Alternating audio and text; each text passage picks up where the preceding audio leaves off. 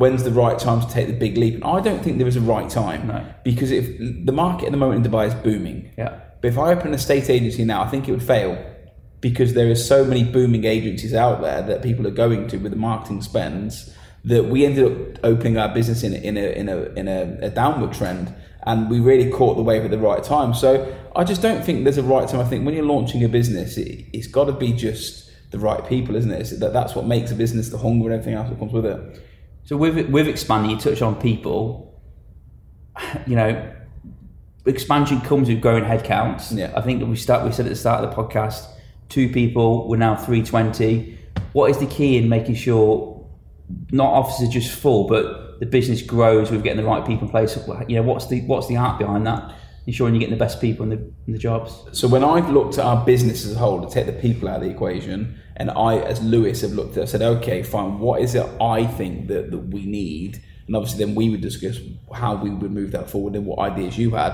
Mine would always be anything that we, we, we send external, we've always brought internal. Mm-hmm. So we wo- work with a mortgage company for years, and then we said, actually, we can start our own mortgage company because we worked out honestly how much money they were making, how much money we were being paid, and thought, wow, we can bring this in house.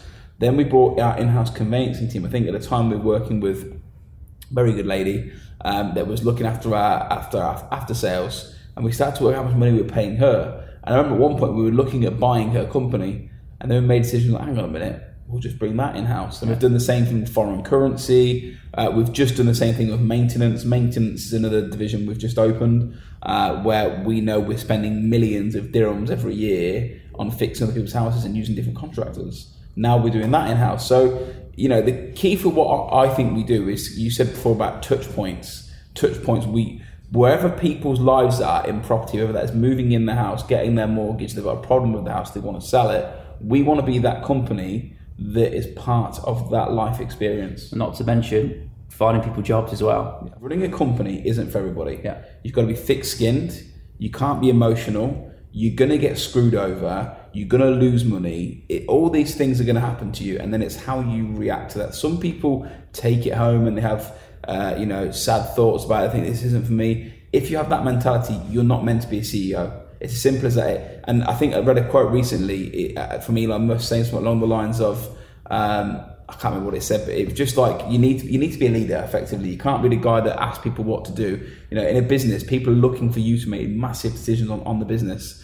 Um, and other than that, to be honest with you, you have to be willing to put the effort in.